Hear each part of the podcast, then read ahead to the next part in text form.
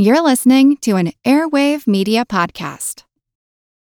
Welcome to another round of Boardroom or Miro Board. Today we talk retrospectives with Agile coach Maria. Let's go. First question. You've spent two hours in a team retro, but the only input you've heard is Dave's. Boardroom or Miro Board? Boardroom. In Miro, Dave can't hog the space because everyone can add thoughts anonymously, online, at the same time. Correct. Next. You need the team to act on feedback fast, so you turn all those retro notes into Jira tasks instantly. Miro all the way. And I can assign those tasks to teammates. You're nailing this. Now, you see hundreds of sticky notes from the retro. A real mess. But you organize them into five themes in just seconds. Miro, I basically get back an entire hour when I use its AI tools for clustering. And she's done it. Join over 60 million people running actually enjoyable and actionable retros in Miro. Get your first three boards free at Miro.com. That's M I R O.com.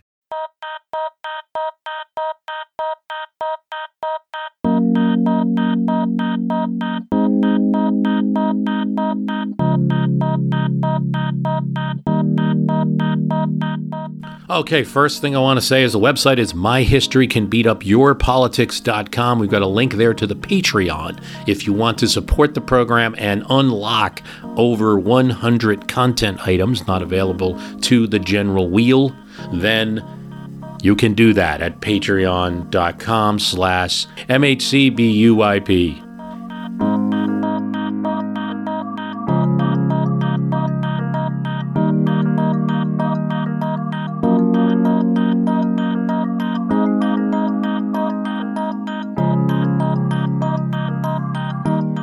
Yeah, so the program you're listening to, it could have been called History Sandwich.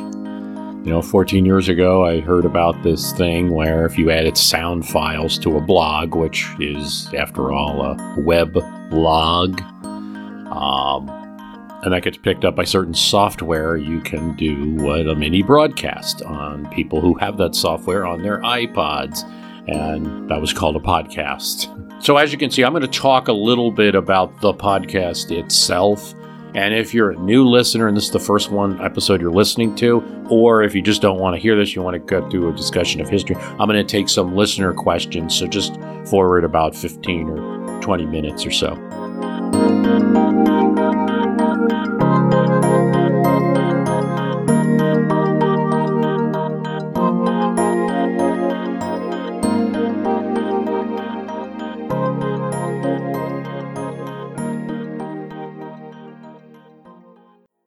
So in 2006, we launched the podcast.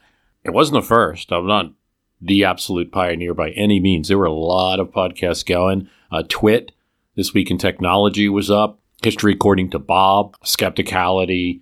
It is amazing to see the changes between 2006 and now. I'm sure at the time in the invention of radio, people were shaking their fists at NBC coming into the market or the Dumont network, you know, coming into this uh, when their radio had been a kind of hobbyist choice. So there's just something to be aware of. But there definitely was podcasting before Serial and podcasting before Wondery, right? We didn't call the program History Sandwich. We called it My History Can Beat Up Your Politics and there's a reason for that. I Always wanted to keep the application of history there, H- using history to look at the politics of the present. It's a tongue in cheek name if you haven't noticed.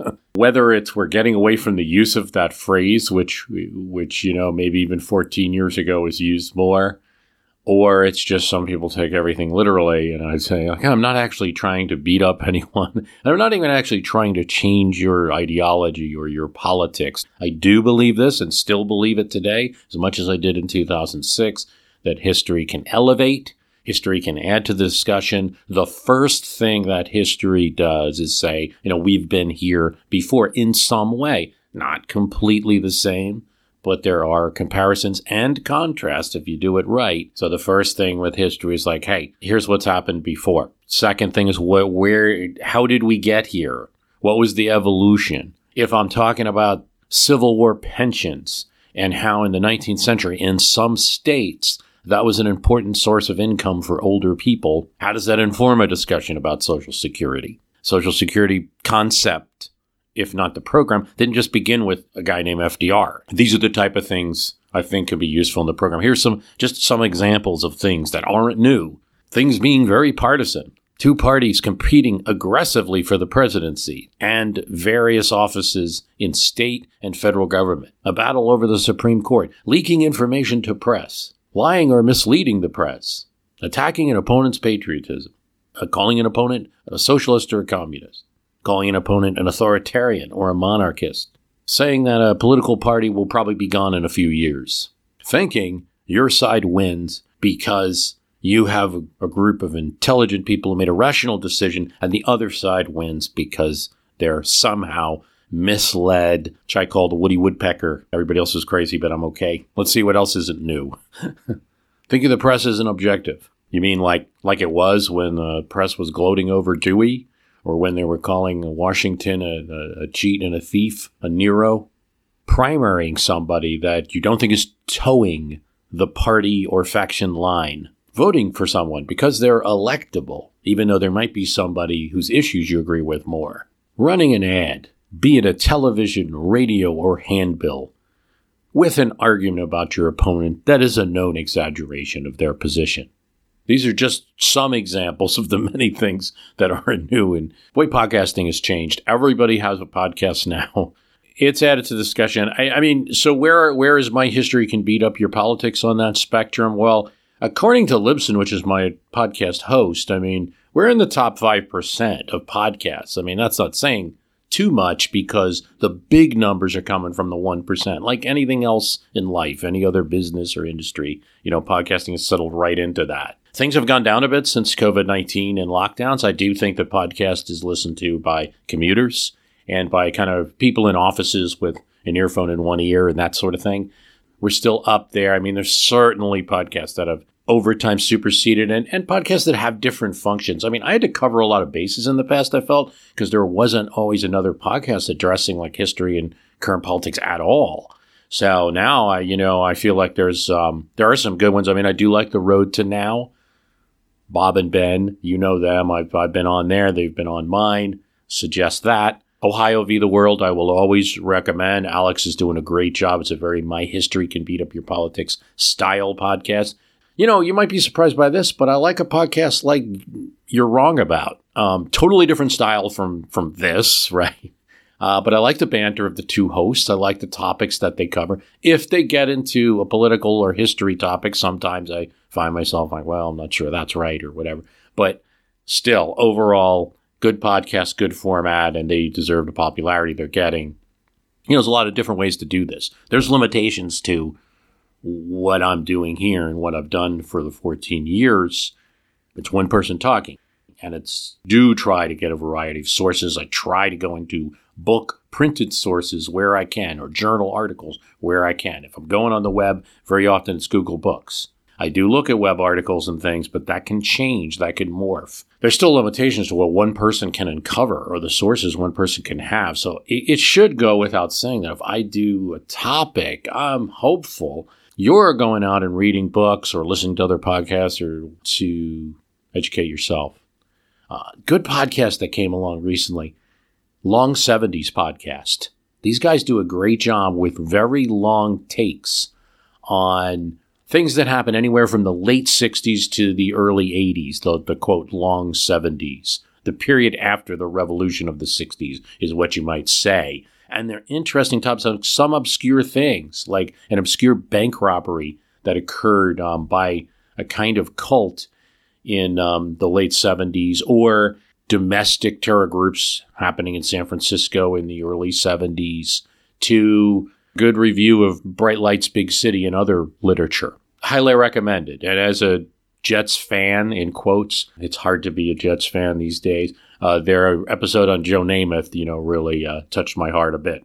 So, yeah, from the beginning, we've made a decision which is challenging to not just talk about history. I mean, it would be kind of easy to, to just talk about history, but to also address in some form, directly or indirectly, the politics of today. One change I've made over the time, if you listened in 06 or 08 and and you heard those podcasts, you're going to see that sometimes I would do like the moral of the story is at the end of the episode. I don't do that as much anymore. I might do it throughout the episode, remind people there's a current event this is close to.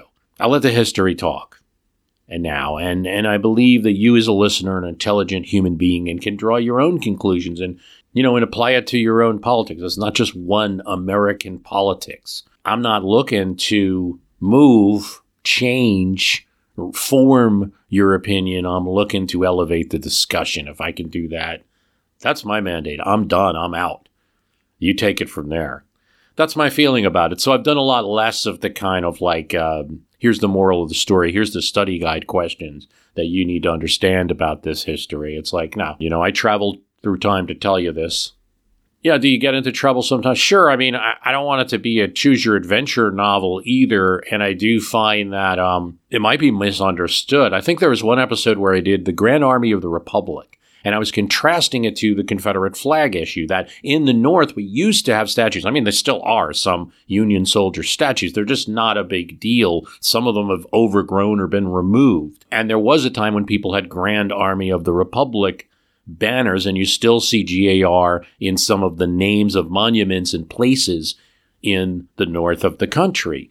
Um, it's just not the focus that it might be in, say, Dixie, right, where it's an issue. I, I remember hearing someone on the web and misinterpret that like as, hey, you're you're equating the uh, use of the Confederate flag just because people in the past in the North did something like waved a GAR banner. No, no, that's not what I meant. What I meant is in the North we were able to move beyond the kind of thinking about the Civil War, and perhaps that's a path forward for you know for the Confederate flag and Confederate monument issue but that got misunderstood. And I guess the, that that is the danger if you kind of leave things open. Want to learn how you can make smarter decisions with your money?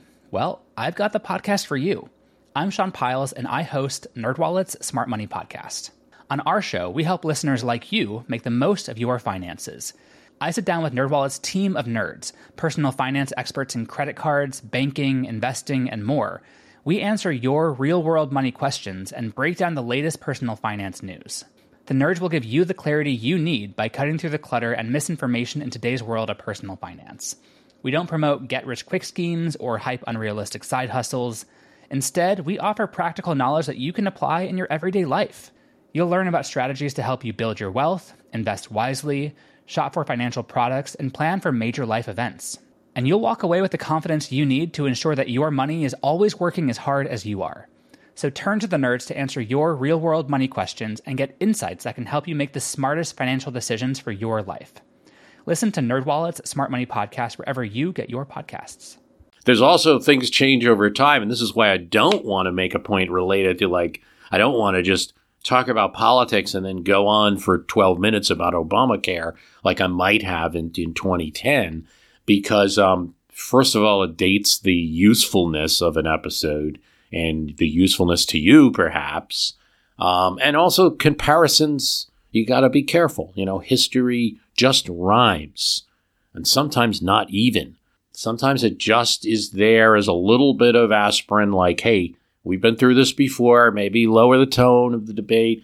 Or, you know, this is the reason you, this is what you're experiencing. Here's how it started. You also have to be careful with history. There's many histories, there's many books, there's there's interpretations, misinterpretations. Sometimes on the program, I'll have to actually go back in and sort of do repair work, I feel, on the pop history or even the textbook understanding of a situation so that you have a better context. So you're not using history to beat up politics in an incorrect way. There is nothing original about this concept. This is something that many people do. I think a conservative can do this cast. I think a liberal can do this cast. If you go back in history, there's speeches where people are be using history to beat up politics of their day. The most famous example is Lincoln's Cooper Union speech, which is exactly what he does. It's it's you know, if he had a podcast, maybe that's what he'd do, right? You know, but he uses the the framers of the Constitution to beat up the politics that's currently going on around the slavery and the territory issues. That is the Cooper Union speech. I say that to mean, you know, it, it's not like I'm the only one who can do this cast. It is difficult, it is challenging, and I think a lot of historians would rather just talk about history, or if they're applying it to the politics of today, it's done in a very simple way that isn't going to fly with people who know a little. You know? So you want to get into the complexities of the history and the complexities of the politics today and make sure that matches up, right? You don't just want to say like Washington was honest, so people, political leaders today should be honest. Like it just, you got to be a little more complex than that. So podcast started during the Bush administration, 2006, and it really started with a lot um, current towards how do you end wars, how do you get into wars, how did we get where we were, you know, surrounding the events of the Iraq War, the use of patriotism as an attack, um, the misleading the media, you know, relations with foreign governments and, and things like that. And it was obviously like topics that applied to the Bush administration. And I'll freely admit I was not a fan. But I did try, and I think everyone should try to be as objective as possible and say, like, well, yeah, you, you don't like it, but why are, what do you think are the reasons that the president's trying to do this? And how can we use history to inform that better?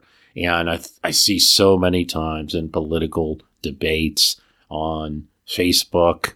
And guess what, guys? They used to be on the globe.com before they were on Facebook. You know, in the 90s, I was seeing people go at it before there was anything called social media. So this part has not changed. Maybe the amount of people speaking has changed. The way you can coordinate speech and sort of like retweet things and stuff has changed ferociousness of political debates. That was going on in the 90s. Um, the reason there's Goodwin's Law, which is about uh, using the Nazi reference on in a political debate, that goes back to the 1980s when people were on machines running DOS bulletin boards. The differences in opinions between Americans is not new and not going away. We all have an uh, obligation to use history to beat up politics, not just me and not just a few podcasters say it's everyone should be using some context in their political debates and kind of taking that on themselves. And it's human nature when you write something to, um, and it's not human nature, it's trained. Uh, I learned it in, back in college, back at old Stockton State in Pomona, New Jersey, South Jersey. When you write an essay, you have to have a thesis, right? So most people writing a blog post or a uh, comment on Facebook are have a point of view and they're and they're using it to advance that point of view. You know, I'm skeptical of that these days after doing this podcast for so long. And I like to have a think. I think sometimes writing should be more educational, should be more exploring of different point of views. But it's not easy, it's challenging and it's hard. But that's it, you know. So 14 years, here we are. Um, thanks everybody for listening. If you can support me on the Patreon, I really appreciate it. I don't want to say the listeners write the show, but they've certainly had an influence, and there's been episodes that are totally listener directed and took me to some great places. All sorts of uh, people listen, and I really appreciate it. You can join the Facebook site at My History Can Beat Up Your Politics fan discussion group on Facebook or tweet at me at myhist, M Y H I S T. Appreciate all of that interaction. Um, Look, so we're just going to keep moving forward here. There's a lot of commercial podcasts, and I think they're all going to run up against a weakness. They're good. Some of them are real good. I just listened to um, a great one about um, California City, um, and it was a you know it it, it it trailed off a bit at the end, but it was pretty good. There's always these new podcasts that are interesting. I love the Fault Line. They advertised for one episode, but I actually keep listening to them. It's it's no. Uh, I was happy to have them as an advertiser, but uh, I'm also kind of happy to just endorse them because it's a good way to learn about the run up to the Iraq War from the British point of view. That's the Fault Line. There's a lot of people doing some good stuff, even on the corporate podcast. So we shouldn't be, um, you know, shaking our fists like the old curmudgeon type thing. Like I started this. I I didn't. But I do think that your independent podcast is going to be the one that are more likely to expand the medium and, and what it can do. And I'm not sure a corporate podcast ever would have decided to jump into politics with history. It's like, whoa, maybe I'm wrong. And the beginning, it's just you're just going to see their stories, um, sometimes exaggerated. You know, a lot of it is true cr- crime casts and that's really driving some of the popularity. People like stories, people like mystery, you know, and there's a lot of that in history. Okay, so what are we going to keep doing? We'll just keep on keeping on here. Uh, I do believe that 2021 will be good. You know, you'll see some. Um, opportunities for cast with a new administration and a Congress, possibly either of the same party or the opposite party. We'll see about that. And either way, there's a lot to say with situational episodes. So we'll have those. I do plan to reach a little bit more into the 1890s as a project in 2021. So for 2020, my project was the Arc of Commerce and kind of doing, um, which I really enjoyed, uh, kind of doing commercial history of the United States to make sure we're capturing that human beings were not just political. They had jobs and there were businesses going on, and it obviously pulls into politics. I think we accomplished it. I got one more episode to do on that. The next project is going to be the 1890s, which I feel is like the modernizing decade for America. And I feel it's something we're uniquely situated to do here that you're probably not going to see a Wondery podcast on. Let's just put it that way. We'll talk about a lot of aspects. Some of that uh, planned 1890s will be on this channel, and then some of it you have to go to Patreon to get. Sorry about that. Okay, so we'll take a few questions. Oh, Fear Thaler writes, I'm aware of campaigns over the years aimed at getting rid of the Electoral College, but has there ever been much talk of a shift in the actual model of government in the U.S., e.g., towards a Westminster system or the like? Well, thanks, Ophir. Um, no, I really don't think so. And a couple of reasons for that. One is the obvious there doesn't tend to be much real meaningful talk. I mean, I'm sure somebody said something at some time, but there doesn't seem to be a lot of meaningful talk about things that are difficult to change. And um, so, I mean, first you got to get two thirds of the House and Senate or a convention procedure, which is even more difficult, you know, but might be used if Congress is just being obstinate on something, and then get it out to um, the states who have to pass it by three fourths, the highest constitutional barrier in anything of the state legislature. So it's very, very uh, difficult to pass a constitutional amendment. The other reason I think uh, Ophir is that um, in a republic with such a long history, right, a constitution being so revered, just talking about something like that could smack of of revolution, of disloyalty. So, no, um, you don't hear too much talk about some of this. One of the more radical proposals you have for something different, you know, usually involves the judiciary, where there's possibly a little more control than actually changing the whole system of government to, say, a parliament. I think, like in 1912, for instance, Theodore Roosevelt's proposals regarding the judiciary TR said the court had made the Constitution a means of thwarting instead of securing an absolute right of the people to rule themselves. He took issue at judicial review, the ability of justices to look at a court decision and decide whether it was unconstitutional. For Roosevelt, and you have to understand the context, we're talking about minimum wage laws and other laws that are coming out of the progressive era that are just getting knocked down by judges. He thought there was a way to do this. And it would be to allow judges to make such decisions, but then to be able to recall them in popular election and or to have their decisions be subject to recall or referendum themselves. William Howard Taft running against him in 1912 takes issue with it. Woodrow Wilson doesn't want any part of uh, Theodore Roosevelt. It really makes Roosevelt the radical in that election of 1912, which is kind of an election of of three progressives of different forms. That's probably one of your more radical proposals. And I don't think it's a coincidence that later Franklin Roosevelt's going to also try to change the Supreme Court. Parliament would not be the example that most Americans at the time of the founding of the United States would have looked to. You have to understand, uh, Parliament was extremely unrepresentative, really into the 20th century. There was nothing near it, we have some issues with our House of Representatives and how many the variances between the population of congressional districts and the like, but nothing compared to the Parliament at the time of the American Revolution, where you had these contrasts. Like the city of Birmingham had no representation, tens of thousands of people and workers living there, but it just wasn't considered in the drawing of Parliament seats. Meanwhile, like a country manor one house had a member of parliament, and there were certain traditional family seats in the parliament. Um, now, the British had made that decision that, first of all, there was virtual representation, which means every member of that parliament represented the whole country. That was what they claimed in any case. And then also that these legacy seats would invest in the person and in that family such a history that they would bind them to the country and the service of the country. And I can't say that was wrong in all cases. Obviously, it's not the kind of representation that a democracy wants. Uh, from the beginning, states have assemblies, legislatures, and um, the initial proposals, for instance, if you look at Thomas Paine's very popular pamphlet, uh, what he's calling for is a Congress. He actually doesn't call for a Senate. He just wants a Congress that will meet and run the country. Uh, certain states have different governments, like Pennsylvania, for instance, had a plural executive, meaning more of a executive council, like you might see in some town governments.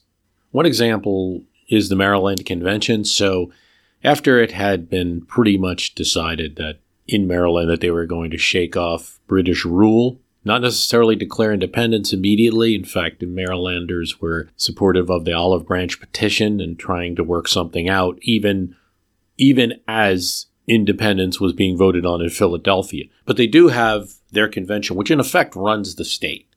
And the Annapolis Convention uh, is an assembly of the counties. They agree that all 16 counties are represented by 92 members. They have a chair, but they don't have a governor. They allow the British appointed governor to be like the titular head of the state, but to have no power. They passed resolutions supporting Boston, ordering supplies sent to them. They said they'll meet when it is needed. They set up a committee of correspondence. They expressed their support for boycotts.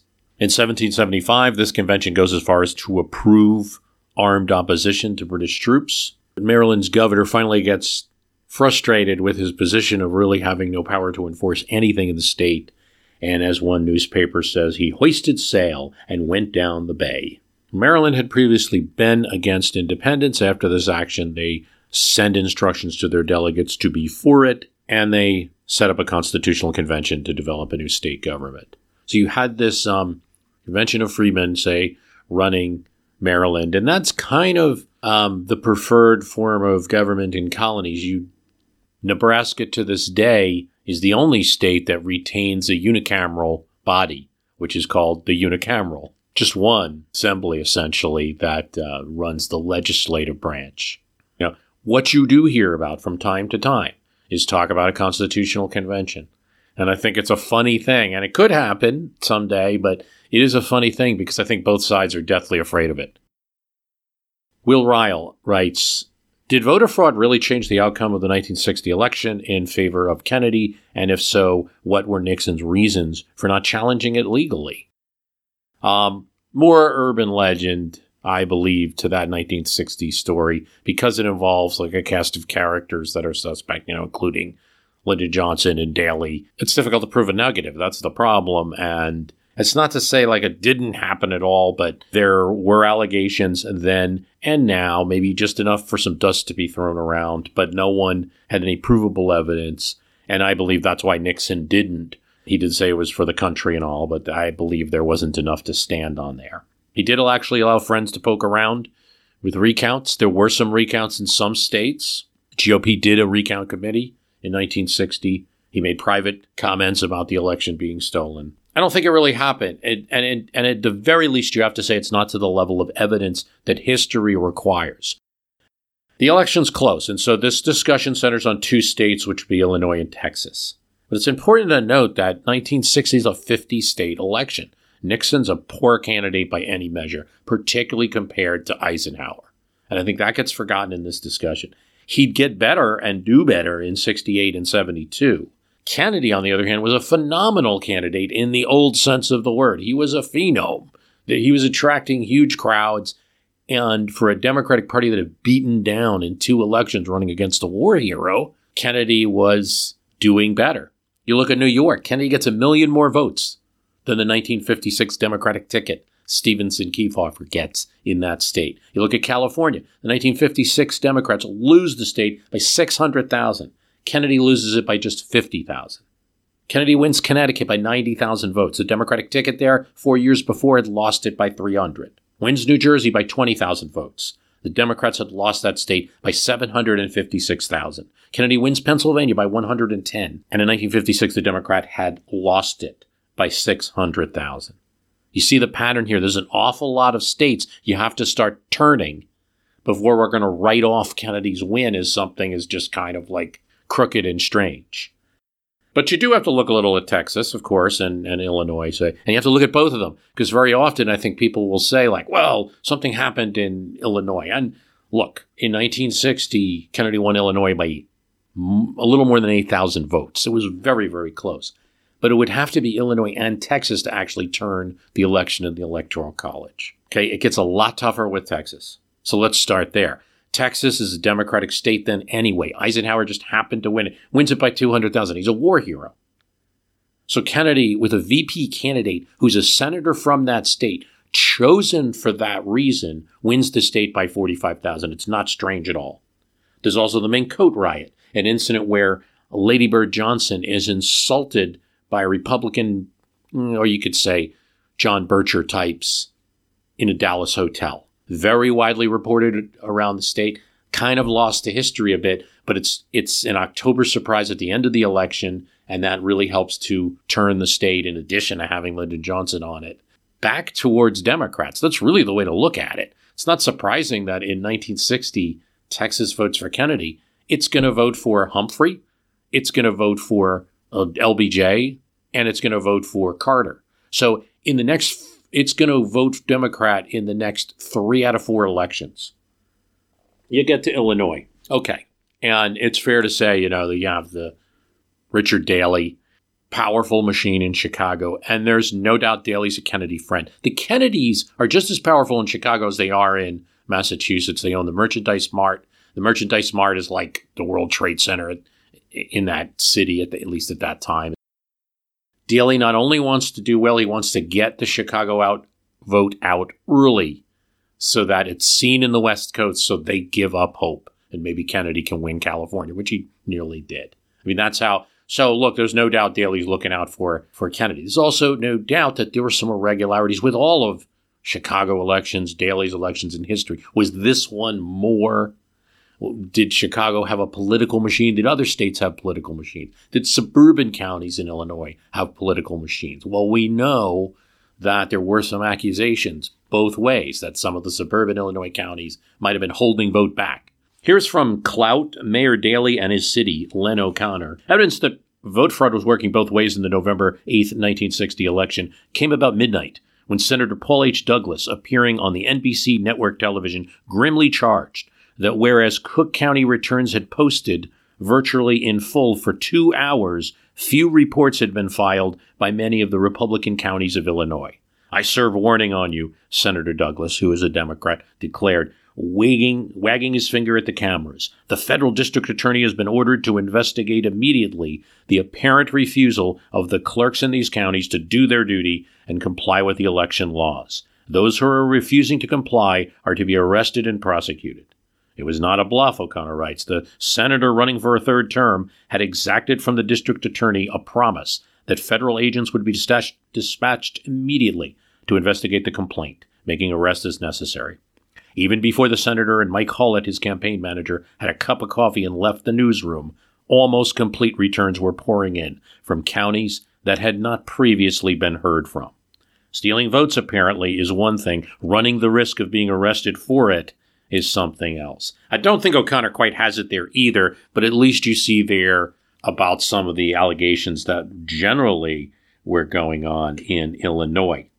But here's the thing I mean, the majority that Kennedy wins by is going to be half the majority that LBJ wins Chicago by. Kennedy's getting a pretty normal Chicago vote, amplified by the fact that he's the first Catholic running for president in a city where there's many Catholic people and that he's a better candidate than Stevenson was, and that Eisenhower was a war hero who won Chicago, actually, and uh, Nixon is not that. Oh, there's other factors that just go to that 1960 election. There was a brief um, little recession. Um, you have the TV debates and the performance there. Uh, you have the issue of um, the missile gap. Turned out not to be really the case, but you know, there's a lot going on in that presidential election to, to I just don't see it how you get to Texas and Illinois. And I think there's a little bit too much conflating of Lyndon Johnson's first Senate election, or actually second Senate election in 1948 against Coke Stevenson, who was probably cheating too, but where there is documentation that in a primary, there were votes added to some of the boxes. And that's something that Robert Caro has done a good job. Does that translate to all the way to 1960 and 45,000 votes in a general election? I don't think so. But that's it. Thanks for the question. And, you know, that's, that's as much as I'm going to get into at this point. James Dixon writes in the Fans of My History Can Beat Up Your Politics discussion group I keep thinking about Tilden v. Hayes. Bruce, do you see any potential parallels? Like tight election, contested results, Democratic House, Republican Senate, or am I in the tall weeds? Well, James, thanks for um, asking me, and you, you did ask right after the election. And so I'd say no. I'd say, as you, you know, this was before I did my podcast on 1884. That's where I kind of put it, but there's no exact election here. In fact, even since I did the 1884 cast, the vote totals have changed to the point that there's almost a um, looks like it's going to be a six million at least difference between Biden and Trump in the popular vote. So even 1884 doesn't really apply here. 1960 doesn't apply here. You know, there's no exact comparisons in politics. So if if if if if you're starting to see this idea that we have to go to the legislatures, we have to go to the canvassing boards and the state canvassing boards and overturn what was clearly the reported results and um, you know where you can link each vote to a voter regardless of how they were the votes were cast and a difference between that and what the canvassing board or legislature might count and you're actually going to overturn that you're getting to 1876 because that is precisely what happened i mean there was a vote there were election totals submitted by all the precincts. And then at the canvassing, the state level, three states decided to just count in the Hayes electors and just do it. And the rest is history. One could say, hey, well, there's a historical example, Bruce, so we, we can do it again. And yeah, I mean, you can make that argument, but I don't think 1876 is a, a good example to follow for, uh, for history. But thanks, James, for asking a question. I figured this question was coming along. A question from Justin Muller on the Fans of My History Can Beat Up Your Politics Facebook site. What happens if a president refuses to leave after losing an election? Well, why would you possibly ask that question, right? I can, I can understand. Um, there's been a lot of talk about it. This never happened. Nothing like this ever happened. I mean, of course. So um, we're talking about conjecture. There was a Texas governor. His name was Edmund Jackson Davis, who, during the Reconstruction, who decided not to leave. And um, in the 1873 election, he was defeated. He claimed fraud and refused to leave the office. The interesting thing is he he sort of concocted a case in order to prove the fraud of the election. Sort of like had a voter vote who was unqualified that was set up. And then when that voter was allowed to vote, called the election constitutional because there was a court case. So it was, you know, he was a Republican. So at that time was President Grant. He appealed to President Grant, give me troops, help keep me in power. Grant at this point in 1873 was not looking for new interventions. Uh, was getting to be unpopular in the North and declined. Davis uh, left from being hunkered down in the basement, became a lawyer, tried to run for governor again, and, and was not successful. Here's the way I'm going to answer it. There's been too much focus since 2015. It's it's really one of Trump's skills is to be able to get the focus of discussion on him. So we're talking about what if Trump doesn't leave the office? Well, my answer is it's it's really about Biden. Biden gets the electoral college. He's counted by Congress. He's the president. He's inaugurated. It's up to him how he wants to deal with the situation if something like that were to happen. So Biden decides. The power goes to the man. The power does. There is no mention of the Oval Office or the White House in the Constitution. The the actual holding of a space does not incur any with it any authority or power. Okay, if you're going to talk about legislation, who's going to veto or sign, it's going to go to that person wherever they are. If they're on an uh, Air Force One. If they're on, if they're in the president's room of the Capitol, very nice room where I think Trump spent the first hour of his presidency signing EOs. He could run things from there. He could run things from the Herbert Hoover building, oddly enough, where Biden would be as president elect as soon as there's an assertion of, of him, or if he either gets that from the administration or from a court, that uh, by statute they have to have a space for the president elect, and that's where that's designated. It's a nice Art Deco building, by the way. Could be in Wilmington. It, it doesn't matter. That's where power goes. So uh, a lot of this discussion, um, I presume that anyone who would stay beyond their time, noon on the 20th, without any constitutional power to do so might be starting to incur a um, crime that didn't exist before, you know, afternoon. They're no longer protected by that clause that says the only way to regulate a president's behavior constitutionally would be through the impeachment process. Well, you can't impeach them, so it goes to the court. So you have the potential for creating a new crime there. And there's all of these reasons. So Hi, it's Bruce. Listen, we all know the news headlines are full of wild stories, like how the world is tipping towards authoritarianism, all while somehow simultaneously freezing, flooding, and on fire. It's a lot to take in. But what if, instead of being on the brink of disaster, we're actually on the cusp of a better world?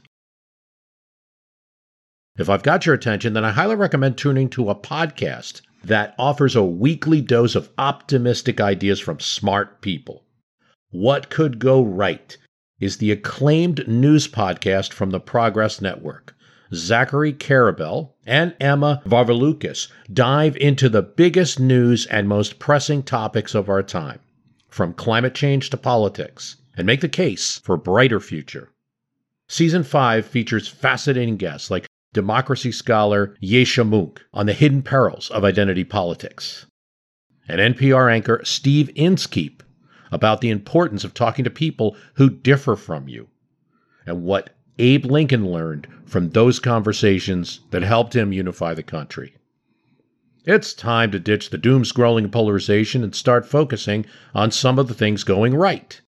So check out what could go right wherever you listen to podcasts.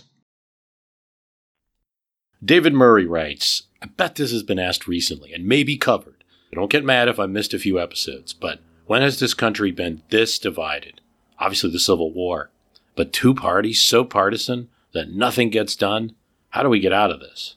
Okay, well, it's fine not to listen to episodes. Listen, I've done a ton of recording over the past year, particularly the election. And uh, at one point, I attempted to do 99 stories about the election, and I abandoned that probably with good reason. But a lot of that is in an episode called "Don't Run for President."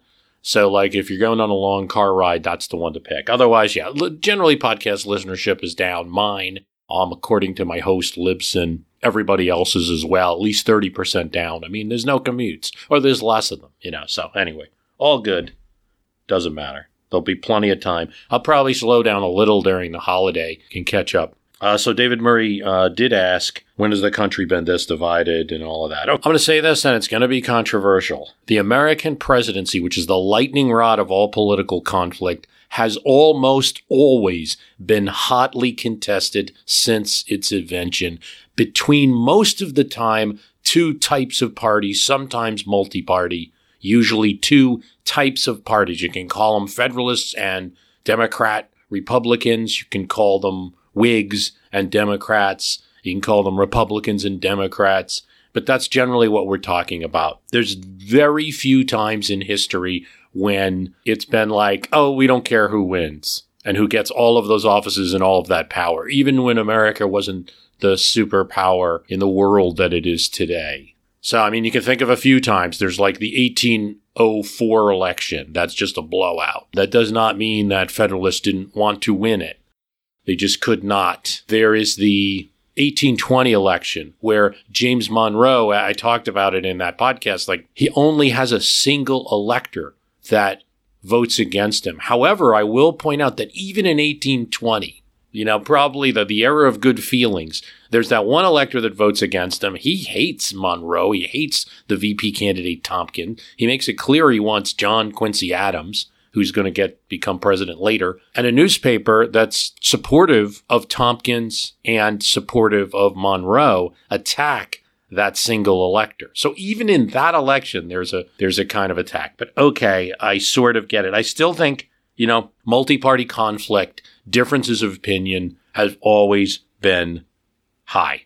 You may have seen it in newspapers instead of a social media. I may have been arguing on theglobe.com back in the 90s on some forums instead of Twitter, but I didn't see a lot of people giving up on their political positions then, and I don't see it throughout history. Whether it's the time of cobblestone newspapers painting Washington as a Nero, or Red Scares, Palmer raids, college kids as enemies to the state in the 1970s, or Clinton and Whitewater, where I remember very vociferous. And all you have to do is look up um, the Clinton killings video where this guy was trucking around this VCR tape of all the people that uh, the Clintons had killed uh, to know that there's always been politics in the 80s. I mean, many a family had debates about Reagan. Reagan was kind of omnipresent in the 1980s. I get it. There's probably a little more personal attacking, and we're all like wired more, maybe. So I think the frequency and the intensity perhaps has increased, but no, do not think there's any time in American history where there's no partisan difference like this and people didn't feel strongly about it. Really strongly that Cleveland had ruined the economy. And if de- every time Democrats got into power, they would ruin the country. Except there was another group that thought the same thing about Harrison or James Blaine. I believe it when I started the cast. I still believe it now. This is just one of those questions. I just don't see it. And even where there might have been more of a reach out or bipartisanship, I still think that in all bipartisanship, there is a little bit of gaming. It could be as simply as there's a Democrat in a state that's normally a Republican senator from New York, which you haven't seen in quite some time now. You have somebody like a Javits or the person that beat Javits in a primary, Al D'Amato, where they have to, on certain issues, say Social Security. Don't touch it with them. And they were called like Gypsy Moths at the time. Um, or you have your boll weevils like your Charlie Wilson. The movie was done about him, where again, I think it's bipartisanship. It sounds good. It's also a bit of a game playing because someone like a Charlie Wilson, a Democrat in um, Texas, I'm thinking of Charlie Stenholm. I think I have his name right, where it's like, you know, you can get more out of a Democratic Party that's afraid of losing a seat in Texas than you could just being one of many Republican congressmen. So they, there was sort of some gamesmanship behind all that bipartisanship too. So I think those are important things to consider. I really think what's happened recently is the frequency of political discussion. The fact that you're going to your phone, scrolling down and seeing it constantly has possibly increased. I don't know though. Okay, enough of that. Thanks for your question. Dan Marshall asked me, I keep seeing pictures of San Francisco's masking mandates during the flu of 1918 and 1919. I was wondering how widespread those rules were and were they really enforced? Yes. But San Francisco suffered greatly in the pandemic, um, influenza 1918. The first couple of waves hit San Francisco pretty hard. It's a city, obviously, by the bay. It has a lot of traffic from all around the world. And so it was hard for it to, um, to close out, you know you had a country like Australia, which did decide to close its ports. Nothing like that happened in the United States. I will refer to, in sort of doing my best to answer your question, uh, Laura Spinney, who we had on in 2017 in her book, The Pale Rider. And here's one of the things that she says that the great influenza happens. It was the first post Pasteurian flu. So we knew about the germ theory of disease and it was widely accepted. All right. These aren't people that think it's evil spirits, although there was still some of that going on. People knew that microbes were causing the flu. Okay. Well, actually, they were wrong about it. They, that once they, like anything, you know, once the science was developed, there was an over fascination with it and people had had actually developed. Here's the bacteria that's causing flu. Well, they were wrong because it was a virus, something that they didn't really understand much yet outside of the laboratory. So public areas were closed, schools, theaters, and cities. People were there were public announcements that said people should sneeze into handkerchiefs, but keep windows open because if it got warm, microbes could form. So kind of this halfway mixture. In some places, for instance, in Japan, everyone was wearing these gauze masks, and that came to the United States as well. And just like now, people that say would operate a streetcar you know, or a police officer. They would be likely to wear it because they're in contact with so many people. Officials did disagree about whether masks work to reduce transmission. Here's what Laura Spinney writes Cities were more vulnerable to infection, but there was a puzzling variation between cities. Exposure to the mild spring wave by some cities and not others might have buffered those that received it and explained it partially, but an effective disease containment strategy also had an impact. One 2007 study showed that public measures, such as banning mass gatherings, imposing the wearing of masks, and social distancing, cut the death toll in those American cities by up to 50%.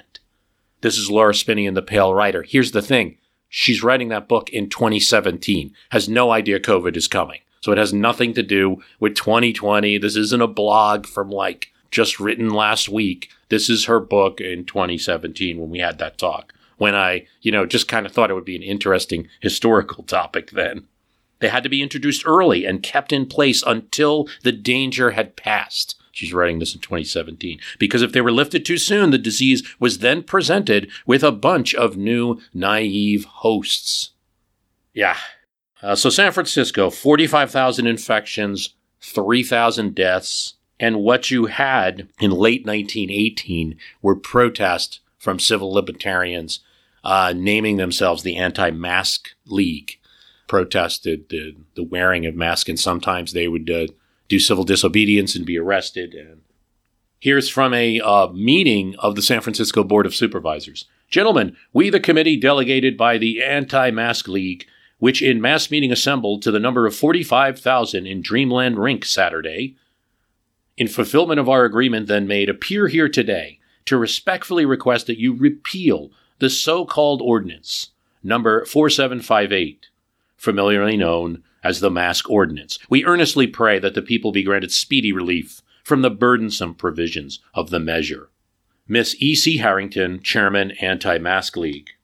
Supervisor Nelson requested that the above petition be referred to His Honor the Mayor, with the request that as soon as possible he use his efforts to cause the removal of the mask, which he declared was an infringement on our personal liberty. Well, here is what Mayor Rolph of San Francisco says. Back to this. The mask ordinance is law. When it is no longer deemed necessary, the mayor will issue the proclamation providing for its repeal. I have been following the daily reports of influenza cases carefully, and I was pleased to see in the papers yesterday the number of new cases had been reduced to 12. This is 1919. I am in hopes that I will hear from the Board of Health shortly that San Francisco is free from the epidemic and that the masks can be removed. What surprises me is that I have no request from any others except the members of the Anti Mask League who come here. No petitions, no personal appeals have been made to me, the mayor, by anyone to hasten the removal of masks. To me, the people of San Francisco are happy to follow this law. So there you go. 1919, folks. Um, what to say about all of this? Well, again, you know, I I'll just point out this is one of the distinctions I see on this issue. Obviously, one way of looking at it is kind of the libertarian aspect of it you know, individual rights versus collective needs, let's say, to put both of those in their best footing. There's a difference in science, like then and now. They were, well, we're not sure the masks do anything because the germs can get through the mask. And they're absolutely, you know, we're right in that it turned out that a vi- viruses that they largely didn't know enough about could actually go through the fabric of these gauze masks that were, but from a public health, you know, consideration of the large group of people, studies were showing different things. And I think that's a different dimension. That's an interesting take on the debate, too. I find very often in this debate, one citing, if they're citing science at all, that there's like people that don't want to wear the mask are having some like individual type experiments or something, or citing that. And um, those for it are citing the public health. So there's different types of science, there's different types of data. But you're absolutely right. Cities were engaging in measures. I do find it interesting that Laura Spinney said back in 2017 that uh, Europe was a harder place to institute a mask mandate than the United States in 1919. Those libertarian Europeans. And thank you, Dan Marshall, for asking that question. I'm going to go on Twitter. My Twitter is at myhist, M Y H I S T. James Natoli writes Are landslide elections a thing of the past? It's hard to imagine any candidate winning 40 states like 64, 72, 80, or 84 anytime soon. Okay. So, uh, good question. And I don't think in the current politics, like the way they were set up, there was any chance that that was going to happen in an election like today. Yes, it could happen. Absolutely, it could happen again. Um, what you need, though, for that to happen is for one candidate to be receiving a lot of, say, bipartisan or just cross American support. Um, so, two of the elections you cited are the same person, Reagan in 80 and 84. And part of the reason the 1980 election was more than 44 states for Reagan and a disaster for the Democrats was that John Anderson, the third party candidate, was also taking votes away. And that um, really boosted Reagan's percentage there. But when it comes to 1984, it's just a win. I mean, 7% G- GDP growth in the year of election that you're running. Um, is going to do a body good, let's say, in politics. And plus, I think Mondale wasn't the most dynamic candidate. He did the, the most interesting thing he could do was the novel selection of a uh, female vice presidential candidate, which it's taken. I mean, this is crazy, right? It's taken 36 years for that to actually happen, for someone to win, but it was proposed then. Um, that action, though, was done because he was so far behind. I mean, that was one of the big, he needed something big to hopefully get a turnout boost and change the dynamics up. You know, there there were there were some issues that the Democrats had. I don't think Mondale was the greatest candidate. I believe that if Gary Hart ran, you know, Reagan would have had more of a fight. I think a lot of the Reagan people felt that way. Okay, so landslide elections. I don't know. I tend to think like let's say um, you had George W. Bush right after 9 11, and then there was no invasion of Iraq. And that he didn't pursue anything too controversial, like his Social Security plan or his um, decision to give aid to uh, government funds to religious groups. These were his more radical proposals that um, were not popular and had to be abandoned if those things weren't done and it was just kind of like a post 9-11 i think you know might have seen a blowout election there but i believe it got partisan. It can absolutely happen. You need a very weak candidate on one side and a candidate with bipartisan or i'm going to say because there's the parties don't always work in this situation cross american support for this to happen. You've heard about reagan democrats if you haven't. I mean my home state of new jersey had places like bayonne which just regularly voted Democrat, all of a sudden turned to Reagan in 1980. Okay, that's going to get you a landslide if that happens and if you can keep it going. Uh, Sean C. Burkhead writes, Love the new logo. Also enjoyed the 1796 election episode. I think it would have been hard for anyone to be the first person after Washington. What was the John Adams and Washington relationship like? Well, here's Washington to Frank Knox on Adams' selection as vice president. To hear that the votes have run in favor of Mr. Adams gives me much pleasure. Here's John Adams to the same person, Frank Knox. I thought him perfectly an honest man, with an amiable and excellent heart, the most important character of that time among us. And I think that's how a lot of the people, you get a similar reaction from Jefferson. A lot of the people would say about Washington, he was just kind of this demigod at the time. Um, the history largely is warm friendship between these two people. Adams supported Washington's candidacy to be general of the Continental Army, and it was something Washington coveted, and he needed Adams' support, being a person from Massachusetts, to get it, and I'm sure that was appreciated. Adams says at the time, There's something charming to me in the conduct of Washington, a gentleman of one of the first fortunes upon the continent, leaving his delicious retirement, his family and friends, sacrificing his ease, and hazarding all in the cause of his country. That's not to say, as many members of Continental Congress, which Adams was one of them, Adams did grow frustrated with the Army's inactivity. They would call me mad and rash, but my inward feeling is I would put more to risk if I were in his shoes. My toast would be to a short and violent war. Well, you know, easy to Adams say, right? He's uh, a Congress um, backseat drivering uh, uh, a general, right? The first time, and that would ever happen, right? this was only in a letter to his wife, by the way. Uh, but the Congress was not always supportive of Washington, so his known feelings may reflect some discussions that Adams had. As to Washington felt about him, you never got much out of George Washington, uh, kept the cards close to the vest. He defended him in several letters. About the only complaint I can see may be more of a heading off of criticism of him. Uh, he does describe John Adams as high toned and criticizes him for even having the appearance of pomp when David Stuart of Virginia raises the alarm that he hears John Adams is riding around Philadelphia in a carriage and six horses, while Mr. Washington is seen walking the streets. I've never seen him with more than two horses, is what Washington replies.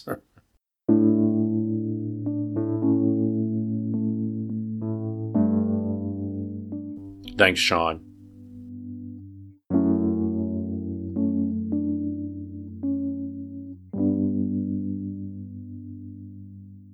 And about the logo, yes, we have a new logo for My History Can Beat Up Your Politics. Appreciate everybody who uh, weighed in and helped with that uh, because I, I could use the fans of My History Can Beat Up Your Politics as a bit of a focus group, and that was great.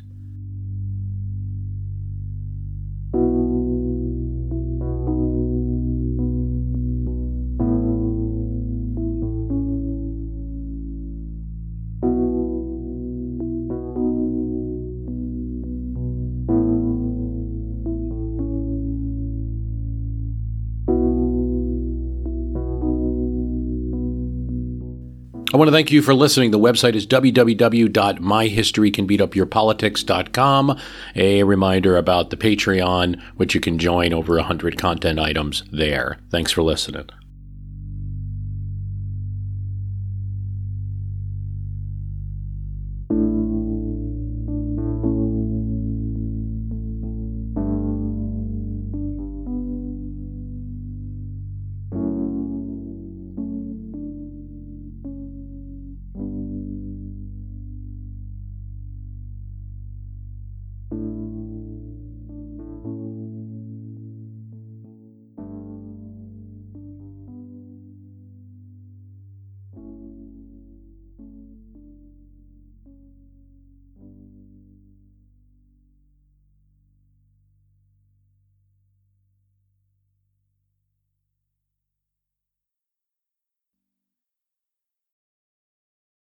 As a long-time foreign correspondent, I've worked in lots of places, but nowhere as important to the world as China. I'm Jane Perlez, former Beijing bureau chief for the New York Times. Join me on my new podcast, Face Off US versus China, where I'll take you behind the scenes in the tumultuous US China relationship. Find Face Off wherever you get your podcasts.